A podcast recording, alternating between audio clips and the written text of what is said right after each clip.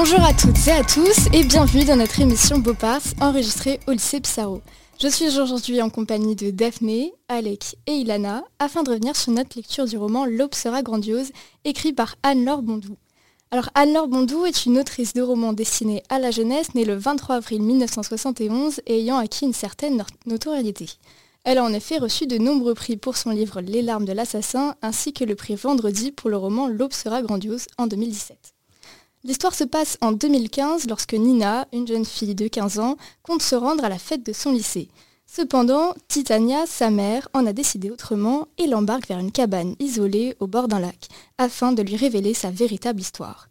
Le récit se compose ainsi d'une double narration, Titania qui révèle son passé à sa fille, et Consolata, la jeune Titania, mise en scène par cette dernière en rétrospective. Alors, l'histoire comporte ainsi deux narrateurs, un à la troisième et un à la première personne du singulier, et j'aimerais savoir si toi, Alec, en tant que lecteur, ce changement de narrateur t'a dérangé ou plutôt plu alors, euh, pour, ce qui est du changement de narrateur, surtout un changement de, chronologie, c'est-à-dire qu'on passe de, des années 70-80 euh, euh, aux années de, 2015, etc. Donc c'est surtout un changement de temps, donc il faut s'habituer aux deux ambiances qui sont différentes. Et ça, je trouve ça que c'est plutôt intéressant de la part de Anne-Laure Bondou d'avoir d'avoir changé, mixé le temps et en même temps les, les, narrateurs qui en réalité est la même personne. C'est juste que quand on est dans le présent, c'est la maman qui parle, et quand on est dans le passé, c'est la, maman quand elle était fille, qui, parle elle-même de sa propre mère. Donc au final, on arrive avec une, euh, une fille qui s'appelle Nine et non Nina, qui euh, du coup a l'histoire de sa mère et en même temps l'histoire de sa grand-mère. Donc c'est plutôt difficile à comprendre au début et euh, passer d'un chapitre à l'autre, on change du passé au présent, etc. Au, début, j'ai avoué que c'était relativement difficile, mais dès qu'on est rentré dedans, je trouve, donc vers la page allez, 100-150, bah, c'est très intéressant de, passer de l'un à l'autre et ça, apporte beaucoup d'éléments sur l'histoire et je trouve que pour le coup c'est une bonne idée de, comment faire le récit. Tout à fait. Et Daphné, est-ce que tu rejoins son euh, Oui, alors totalement, peut-être pas pour les 150 pages où il a dû s'acclimater, mais euh, j'ai trouvé que c'était, hum, ça permettait de, donner du rythme à l'histoire et, hum, même la manière dont, Titania, du coup, dans le présent, raconte l'histoire à sa fille, ça fait une sorte de boucle qui, qui est assez... Euh, il y a une image, de, une sorte de, miroir, etc. La boucle est bouclée puisque justement il y a une image de, miroir et euh, je rejoins Alex sur le fait qu'il y a vraiment deux dialogues différents. C'est-à-dire que Consolata, quand elle est enfant, va parler d'une manière qui, qui rappelle justement cette enfance, etc. Mais... Euh, mais en même temps, quand elle est adulte, elle reparle d'elle avec une tendresse, mais c'est pas forcément les mêmes personnages en même temps. Alors pour nos chers auditeurs, j'explique un petit truc pour que ça soit compréhensible euh, tout du long. Consolata étant le nom de la maman de, de, Nine, donc qui est le personnage le plus jeune. Et ensuite, quand elle a grandi, elle a changé de nom pour s'appeler Titania. Donc Consolata et Titania sont la même personne, c'est juste qu'on a Consolata qui est la maman en mode petit et Titania qui est la maman en mode maman. Voilà. Euh, bah, du coup, moi, je rejoins euh, les, avis de Daphné et Alec. Par contre, moi, je suis rentrée très vite dans l'histoire. dès les premières pages, euh, j'ai beaucoup apprécié le, changement de temps parce que j'avais déjà lu plusieurs livres comme ça et je trouve ça super intéressant. Et le fait qu'on ait deux points de vue différents, mais que ce soit le même personnage, je trouve que c'est super intéressant et que ça apporte vraiment quelque chose à l'histoire et ça donne vraiment envie de, continuer de lire. Alors justement, on parle de différents personnages, dont certains qui ont plusieurs noms au final. Et est-ce que vous avez réussi à vous attacher à ces personnages et voir euh, à vous identifier à certains d'entre eux? Euh, Daphné, qu'est-ce que tu en penses? Euh, Je ne suis pas identifiée.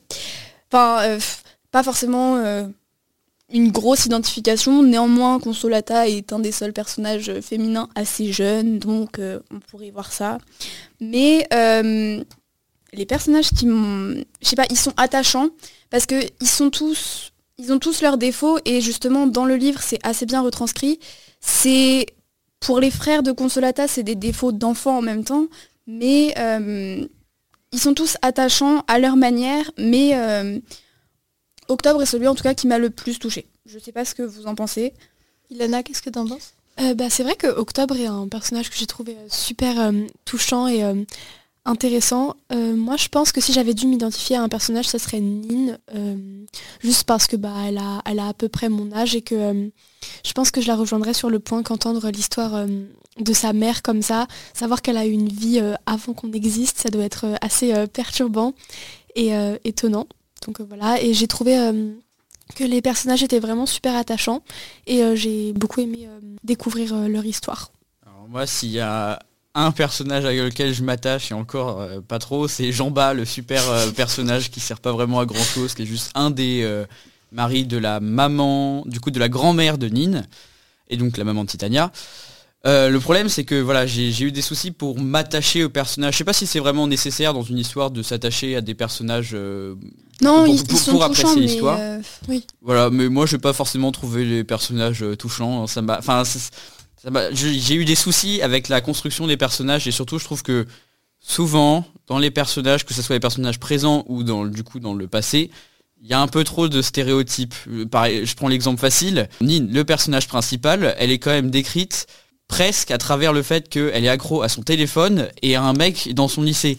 Je trouve que pour une fille de 16 ans en 2015, c'est pas très sympa. Et c'est pareil, on, on, parle de, du coup, dans, l'histoire que la maman raconte, de sa jeunesse à elle, elle se décrit elle aussi un peu comme ça. Donc je trouve ça beaucoup, beaucoup de stéréotypes de dire que les filles, les adolescentes de 16 ans, elles pensent à leur téléphone. Bon, du coup, pas leur téléphone quand c'est dans les années 80, mais euh, leur téléphone et un garçon dans le lycée, je trouve ça un peu réducteur. Je suis d'accord.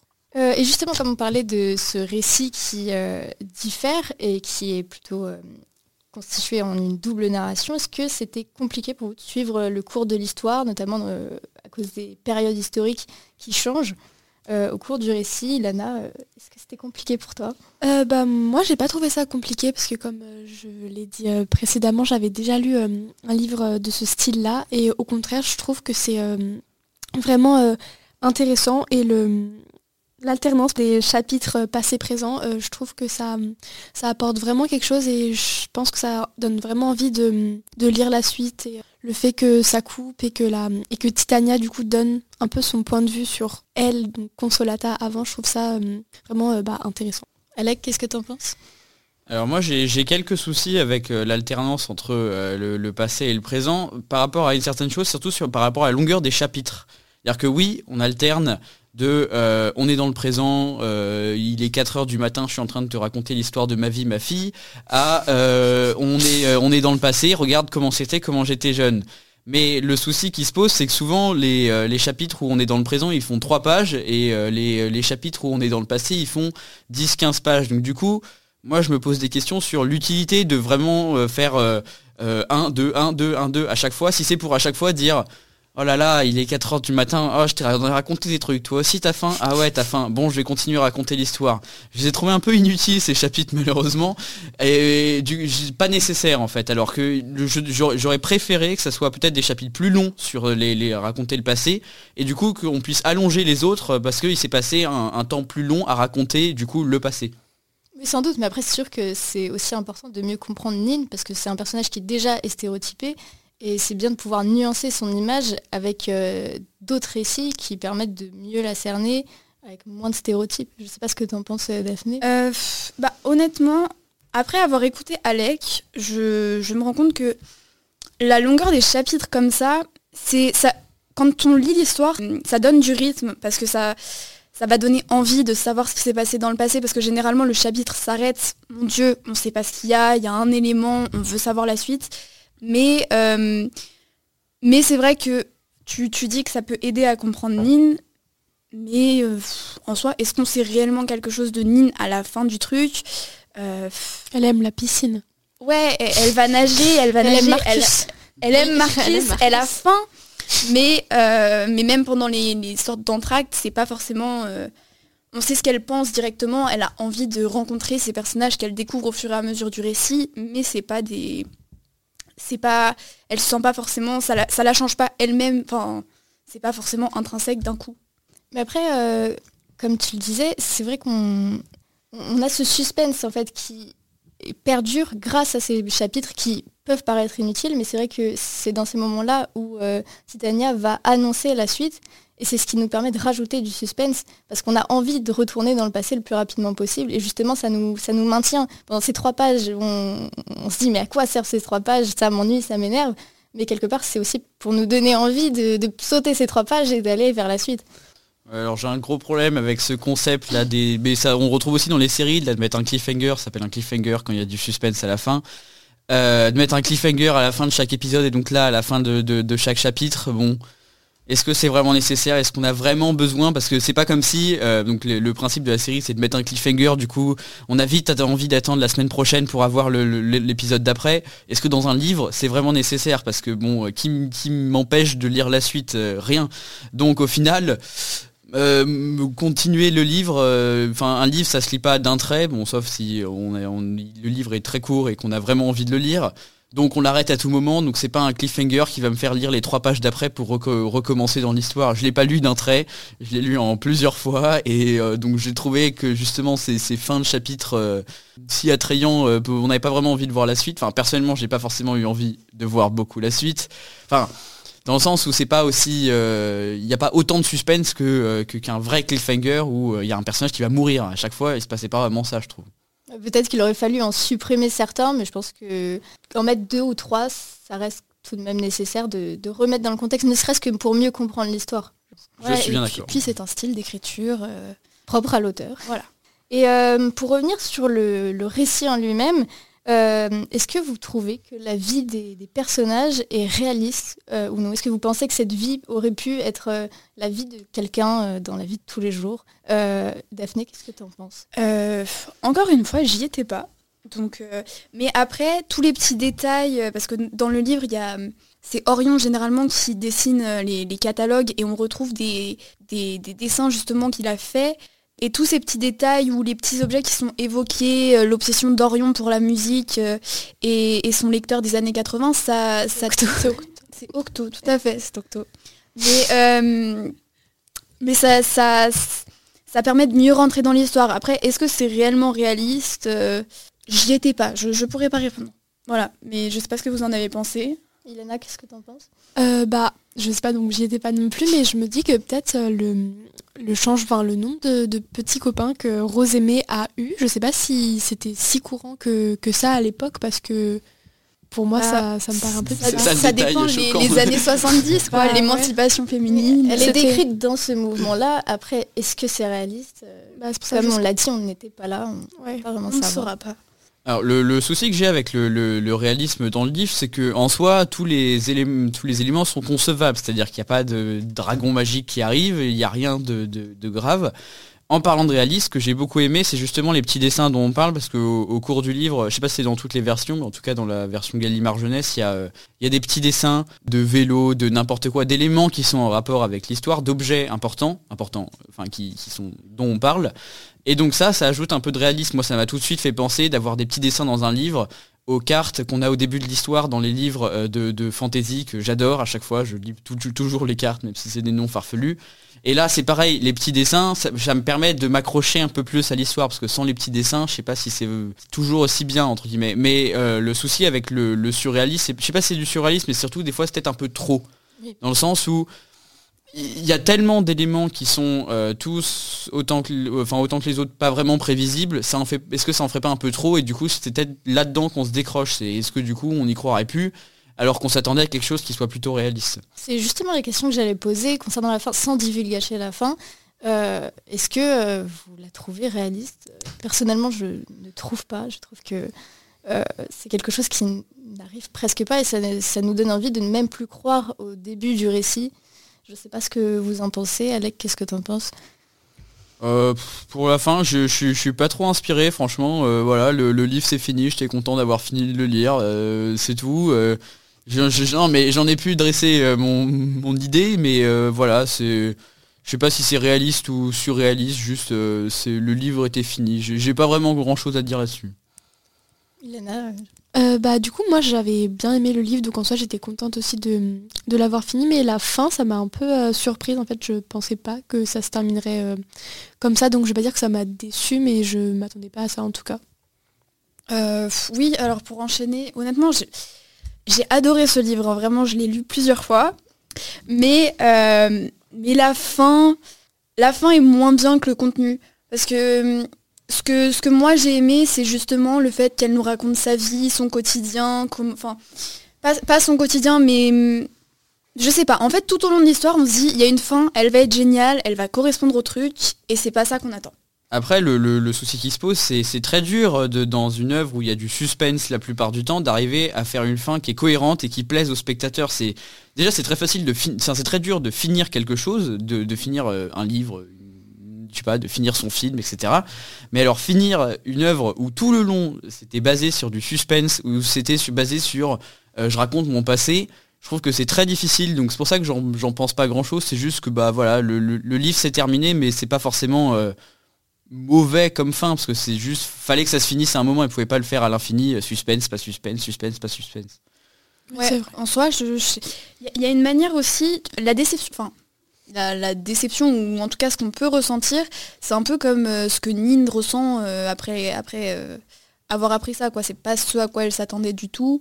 Et, après, ouais, Nin, elle est encore plus bah, stéréotypée, je trouve, dans ces moments-là, parce que elle est vraiment euh, décrite comme euh, l'ado bah, qui fait sa crise, euh, bah, je trouve, parce qu'elle est, elle est pas d'accord, donc bah, elle, s'en va quoi.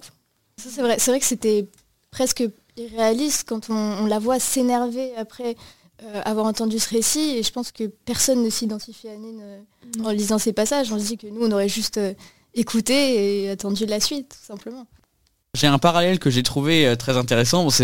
on va encore me, demander, enfin on va encore me dire que je me répète, mais j'ai vu un parallèle avec ce livre avec Hygiène de oh, l'assassin d'Amélie Nothomb. Oui, je l'ai vu. Oui, alors il faut savoir, l'épisode n'est jamais sorti, mais Alec nous a bassiné avec ce livre. Donc voilà, c'est Hygiène de l'assassin d'Amélie Nothomb. Voilà, ce super livre paru en 1999, je crois. Euh, j'ai vu un parallèle avec ce livre parce que il euh, y, a différentes choses que je trouve qui sont plutôt intéressantes dans les deux livres et donc du coup que je retrouve dans l'autre livre, c'est par exemple le fait que ça soit une autrice, Anne-Laure Bondou, qui parle d'une autrice qui écrit des histoires.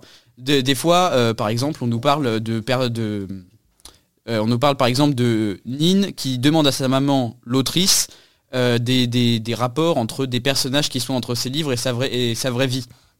Ça c'est plutôt intéressant parce que c'est une autrice qui écrit un livre sur une autrice qui, qui parle de personnage à un personnage.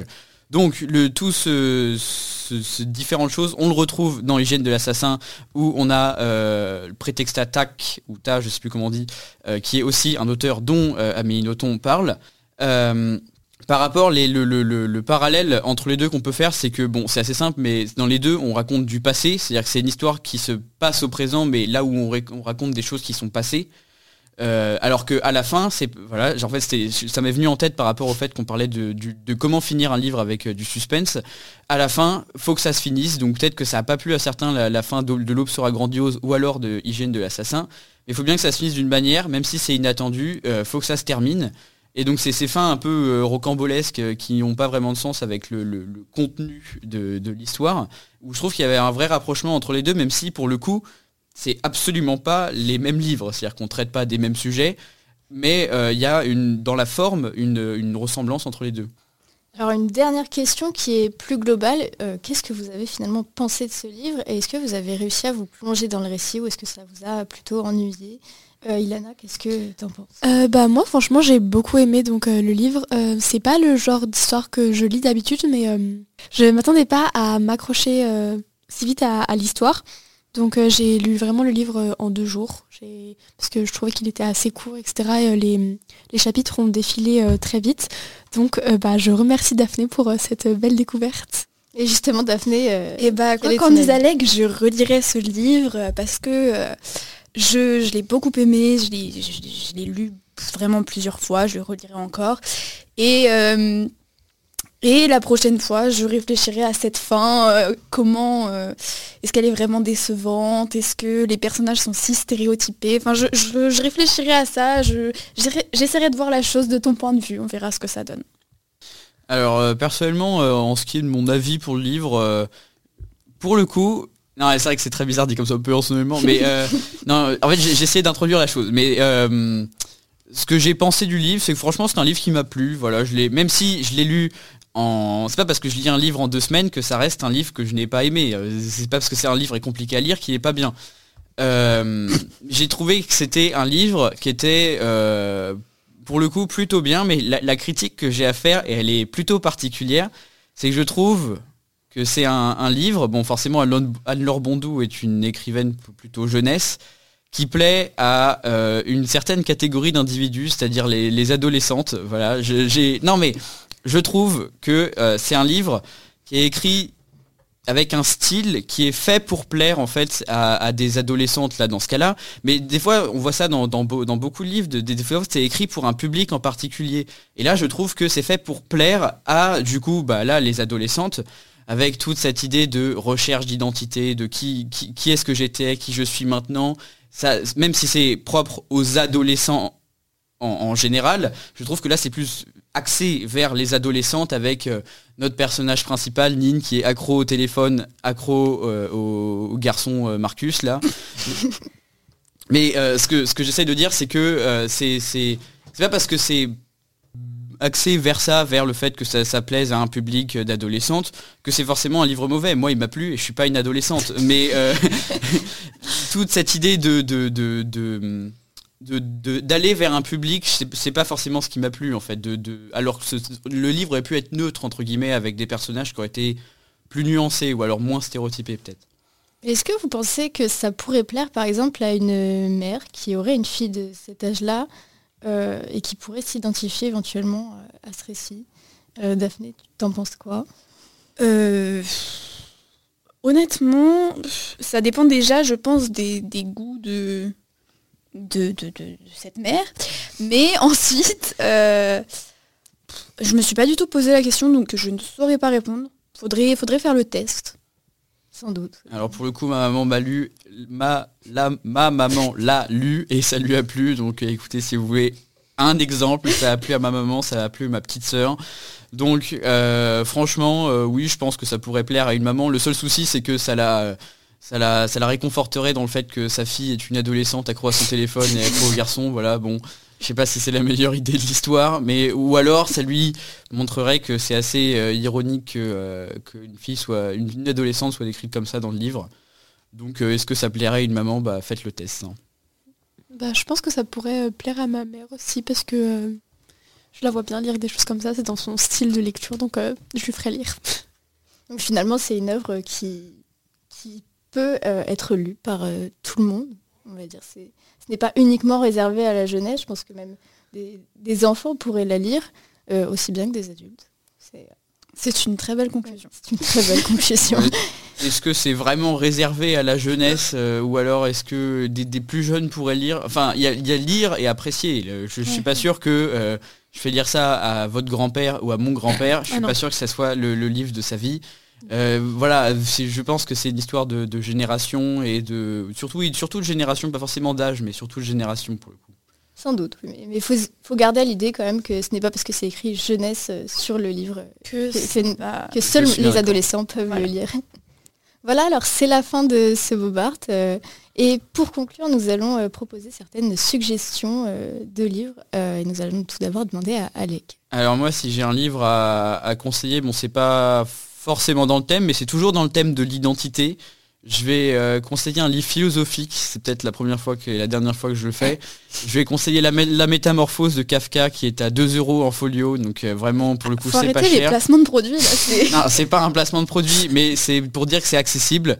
Euh, surtout vous pouvez le trouver à la bibliothèque, qui est un super livre, j'ai trouvé, qui est très court, donc et qui est plutôt facile à lire. C'est une histoire, c'est un espèce de petit conte, et franchement, c'était un, livre que j'ai bien aimé, donc c'est ma recommandation culturelle littéraire. Euh, alors la mienne, ce sera pas un livre, mais une musique, un artiste. Euh, voilà, c'est à découvrir ou à redécouvrir. Moi, je vous conseille MC Solar et particulièrement la chanson Solar Pleure. Vraiment, je j'ai redécouverte il y a pas longtemps et elle est géniale. Donc euh, voilà, si vous aimez le rap.